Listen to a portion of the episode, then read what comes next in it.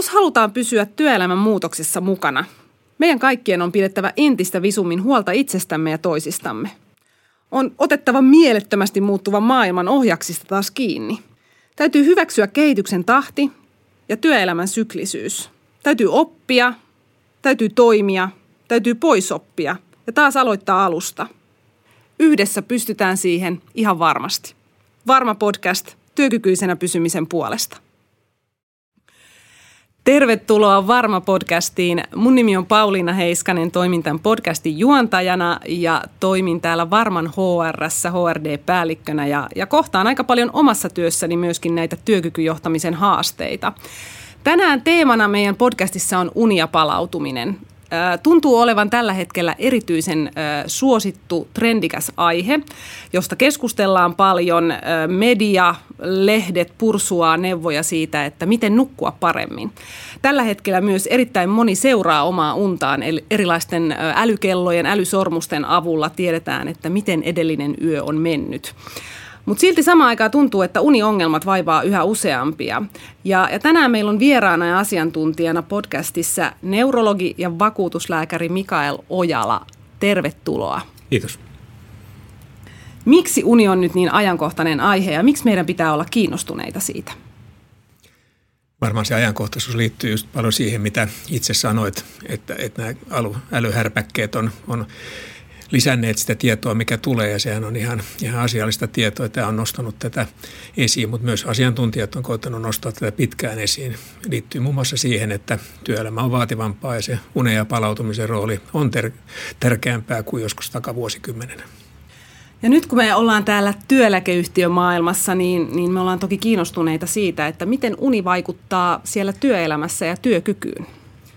Se, totta kai, jos ihminen on väsynyt, eli on nukkunut liian vähän tai liian huonosti, niin voi tuntea olonsa väsyneeksi. Mutta usein on niin, että, että ennen kuin tuntee olonsa väsyneeksi, niin järjen juoksu niin sanotusti alkaa, alkaa hidastua. Eli on, on havaittu muun muassa näillä, näillä tuota, monissa testeissäkin se, että, että tuota, nekin, jotka eivät koe itsensä väsyneeksi, niin saattaa sen puutteellisen yöunen seurauksena tulla näitä hoksottimien vaikeuksia. Ja se on sitten semmoinen, mitä nykyinen työelämä ei oikein kestä niin sanotusti, että jos järki ei, ei toimi, niin, niin tuota, jos verrataan entiseen työelämään, jossa kuitenkin tehtiin enemmän fyysistä työtä, se ei ollut niin nuukaa. Mutta tänä päivänä pitäisi olla skarppina ja ystävällisenä, eikä se unen puutteen takia ei se ole ärtysä asiakkaalle ja kaikkea tämmöistä, mikä, mikä korostuu sen, sen hyvän palautumisen merkitys.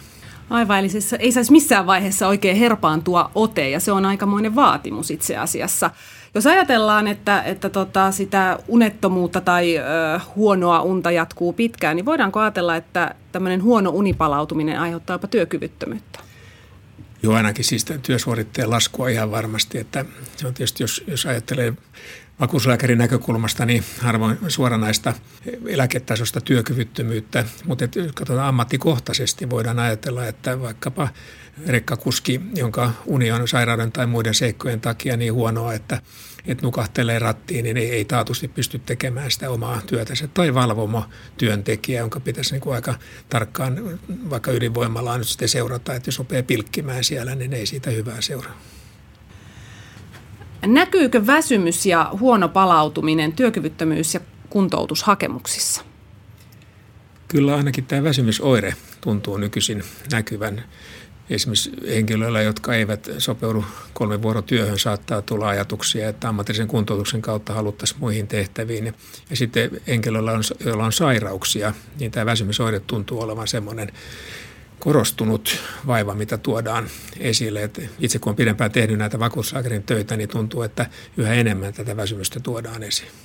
Onko se erityisesti nyt tämmöisissä vuorotyötyyppisissä tehtävissä vai, vai näkyykö se ihan kauttaaltaan Näky, erilaisissa Näkyy kauttaaltaan, kauttaaltaan kaikenlaisissa, että oli sitten ihan vaikka toimistotöitä tai, tai tietysti vakuutuslääkäri tai väsymys on vaikka liikenteessä vaarallisempaa ja toimistossa vaarattomampaa, mutta kyllä hakemuksissa niin kautta linjan ihmiset on väsyneet. Kertooko tämä ehkä siitä, että kun työ nyt muuttuu niin vahvasti ja, ja tota, niin kuin itsekin sanoit, että työ on hyvin erilaista, kun katsoo vaikka 50-luvulle tai joitain kymmeniäkin vuosia taaksepäin, se oli fyysisempää ja nyt se on yhä enemmän tietotyötä. Uuden oppimista tapahtuu hirvittävän paljon, ongelmanratkaisua. Mikä on unen merkitys tässä ajassa? Unen merkitys on suurempi. Se on vaan näin, että on esimerkki siitä, että 50-luvulla kun oli pientila ja oli mies ja hevonen ja aura, niin siinä vaikka nyt vähän olisi ollut väsyneempi, niin kyllä se, se työ partneri siinä hoiti sitä niin kuin hommaa. Hevonen pysyi pirteänä. Hevonen pysyi pirteänä ja siis näin, että se, se en, enempi keskityttiin siihen fyysiseen tekemiseen, yksinkertaisempia työtehtäviä, mutta nyt se on niin paljon muuttunut viime aikoina nämä vaatimukset, että siinä mielessä niin unella on enempi merkitystä ja just sillä päivävirkeydellä. Tule verkkoon oppimaan lisää työkyvyn ylläpitämisestä. Varman asiakkaana käytössäsi on nyt Varma Akatemia, josta löydät helposti työkyvyn johtamiseen liittyvää sisältöä oman työsi tueksi, ajasta ja paikasta riippumatta. Klikkaa itsesi Varma Akatemian osoitteessa akatemia.varma.fi juuri silloin, kun sinulle parhaiten sopii. Ja ehkä se näkökulma myöskin, että työ muuttuu ja on muuttunut tässä viime vuosina aika paljon ajasta ja paikasta riippumattomaksi. Se voi tehdä sitä töitä missä tahansa ja, ja se helposti tunkeutuu myös sinne vapaa-ajan puolelle työt. Niin näetkö, että tällä on vaikutusta? Kyllä, ja se just, että miten sen vuorokautensa järjestää, että pitää tietysti olla nukkumista tietyn verran ja sitten työtä tehdään, mutta sitten tähän tavallaan tartun siihen vapaa-aika-asiaan, koska sekin on, niin, että ihmiset on entistä aktiivisempia vapaa-ajalla ja sitä, sitä semmoista niin kuin huilia tulee ehkä vähemmän, että jos ei itse harrasteta sitä triatlonia, sitten niin kuin lapsia viedään luisteluharrastuksia ja muuta, että se on huomattavasti intensiivisempää tämä, tämä vuorokauden ajan täyttö kuin mitä se oli ennen vanha Kekkosen aika. Meidän pitäisi osata vähän relata enemmän. Niin, ja sitten se, se, tavallaan se suoritustaso, tavoitteet on niin kovia, että pitäisi kaikenlaista pystyä tekemään ja, ja siinä niin kuin, ei, ei muisteta sitä, että, että ei ihminen ole kone, että pitäisi palautua. Hmm. Mikä merkitys unella on sitten aivojen terveydelle tai mielenterveydelle? No ehkä se mielenterveys on tässä se, se tärkeämpi, koska eihän se tavallaan, jos ihmisillä tulee univajetta, niin eihän siitä nyt kuitenkaan aivokasvainta saattaa aivohalvausta, ei se ihan näin mene, mutta että nämä mielenterveysongelmat alkaa siinä korostua. Ja, ja tämä on yksi tämmöinen, josta nyt ehkä ei puhuta pidempään, mutta että mielenkiintoista tavallaan se, että ihminen, joka on masentunut, niin heillä usein tulee sitten myöskin sen masennussairauden myötä näitä uniongelmia, että he ei nuku aamuyöstä kunnolla. Eli he on entistä väsyneempiä sitten päivällä, joka sitten tietysti tavallaan masentaa, kun ei se väsymyksenkään takia jaksa oikein töitänsä tehdä. Että se on erikoinen asia, että, että elimistö ei niin kuin lähde korjaamaan tämmöisiä asioita, vaan siinä tulee semmoinen pahan kierre.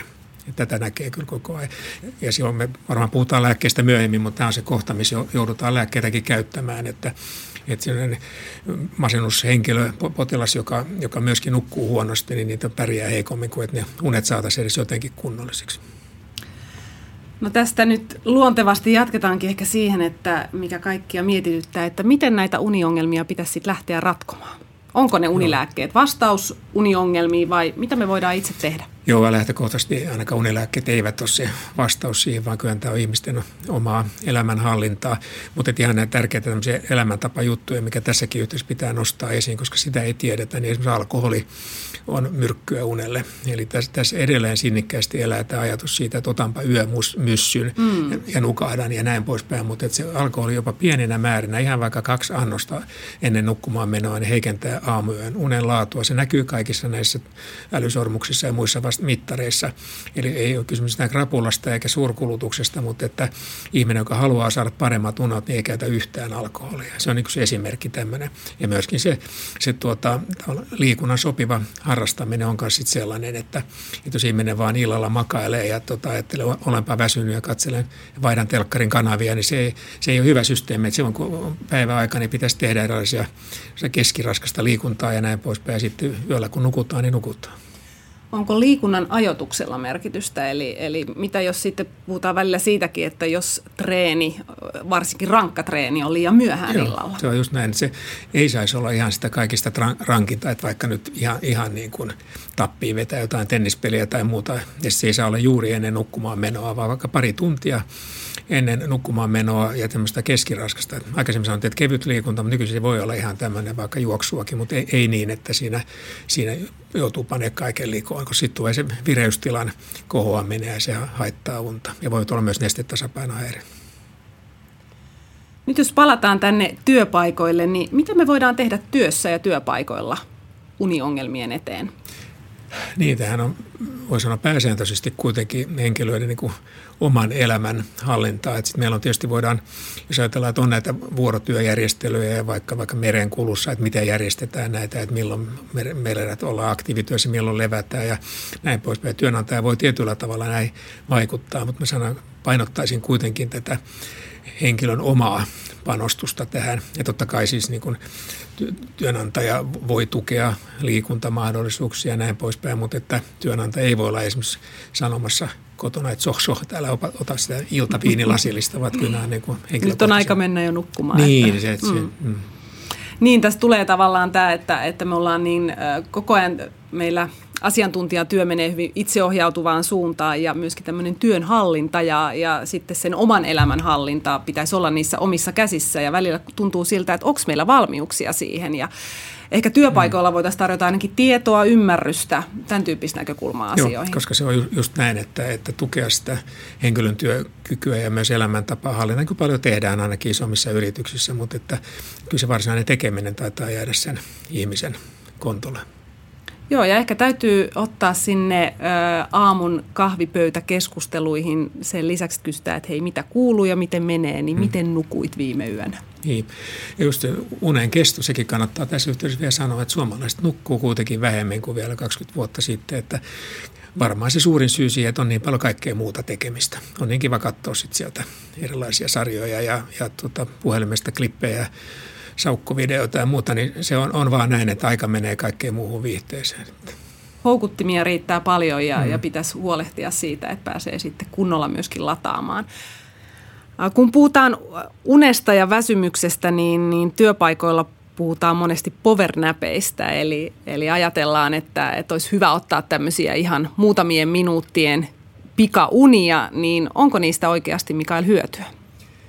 Ei ratkaise tätä kokonaisuutta. Että kyllä ihmisen pitäisi yöllä nukkua säännöllisesti sopiva määrä ja se, se itse asiassa ratka, ratkaisi sitä. Mutta sitten on tämmöisiä katastrofitilanteita oikeasti, että se voi vaikka työtehtävissä olla tosi pitkä ajo ja on jäänyt unet systeemistä oikein heikoksi ja se selvästi väsyttää, niin sitten ihan liikenneturvallisuuden kannat voi olla viisasta mennä vaikka huoltoasemaa ja pysäyttää ja takapenkille ja pistää tota hälytys soimaan viiden minuutin kuluttua, niin se voi pelastaa sen reissu, mutta ei, ei voi oikein kannustaa, että arjessa pitää rakentaa työpaikalle tämmöisiä tota, paikkoja, mistä kaikki pääsee paljon näpeille, että ei ole ratkaisu. Ja myöskin tämä viikkorytmiasia on niin, että ei ole laitaa siinä ja tarki öisin nukutaan vaan kuusi tuntia sitten ollaan kovasti väsyneinä ja sitten vedetään kymmenen tuntia viikonloppu öönä, että se ei ole, ei ole hyvää unenhuoltoa, että tasainen tahti on tässäkin hyvä.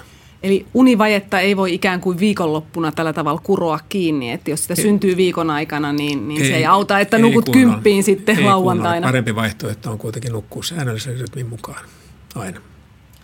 Onko joku äh, nyt vinkki, minkä haluaisit antaa meidän, meidän podcastin kuuntelijoille, että, että yksi yksittäinen vinkki, miten huolehtia omasta unesta?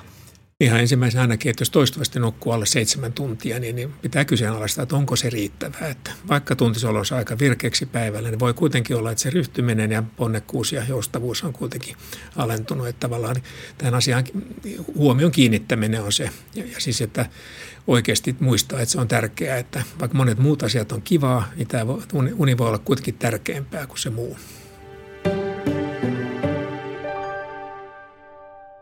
Tänään me kuultiin unesta ja palautumisesta. Kiitos vielä meidän vieras Mikael Ojala ja ensi kerralla sitten puhutaan työkykysyklistä ja vieraana silloin asiantuntijana Pauli Forma. Muista tilata kanava niin, että missaat tulevia jaksoja. Pysy varmana, pysy kuulolla.